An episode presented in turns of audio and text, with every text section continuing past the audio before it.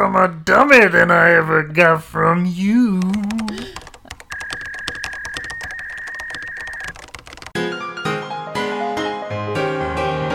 Welcome back to You've Got a Minute.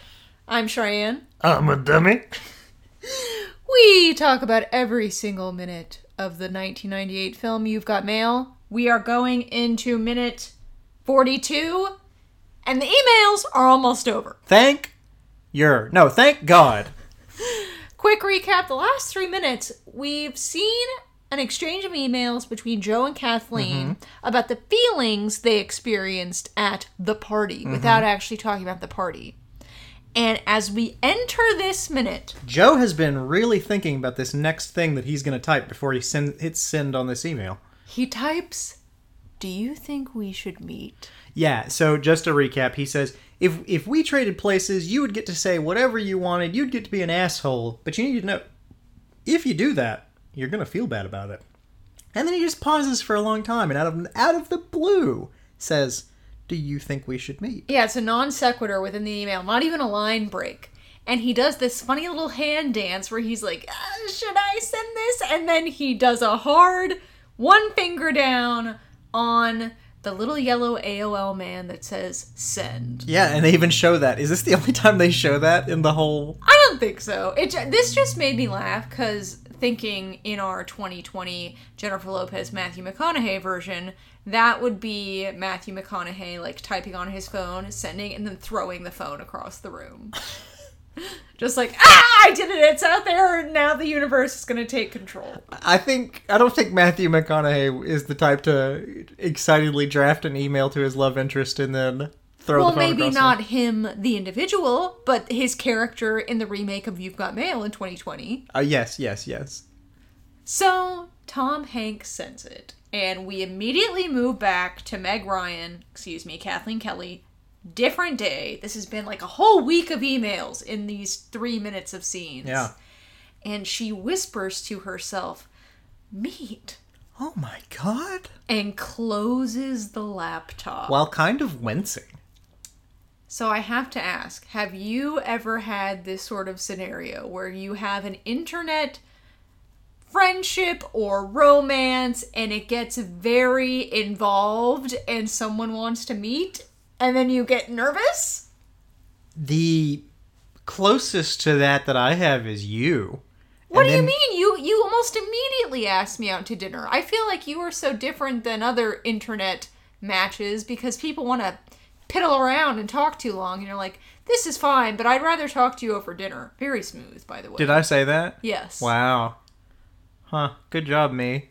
Um, I mean, I, I- look, you know, I I met a lot of people online when I first moved to Austin.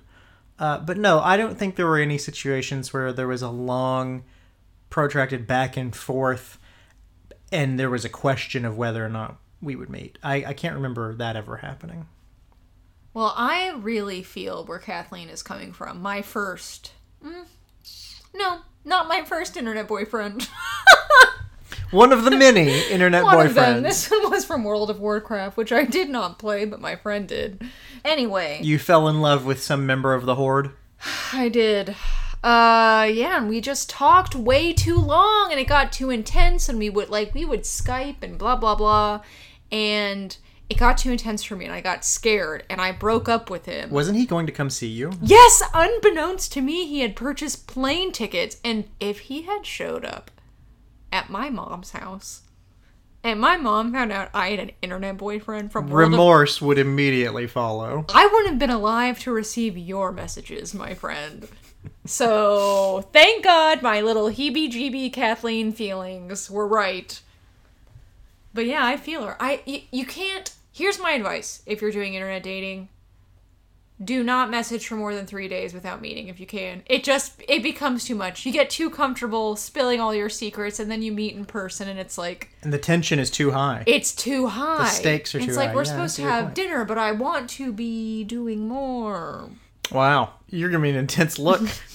we got to move on from that. Yeah, so Kathleen is freaked out by this. And I guess in like 1998, that's perfectly reasonable. She's probably never met someone on the internet and then met them in real life. This would be Yeah. the first, and it's like the most important non Frank man in her life. Well, that's a bold statement. We don't know that. Mm, I feel confident. Either way, she closes the laptop and it very much creates uh, a scene transition where she's like pushing the problem out of her life, but the universe now has a mission to make Joe and Kathleen cross paths yet again.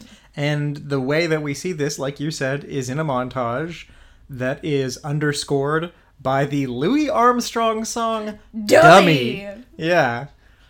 Uh, I take the legs from some old table. I take the Arms from some old chair. bum, bum, bum. I take the neck from some old bottle. Uh, from a horse. I'll take the hair. What is he doing with a horse hair? well, he needed some hair Why? because he's making a dummy to fall in love with. What? I'm sorry. Do you know the words to that song but not know what they mean in sequence?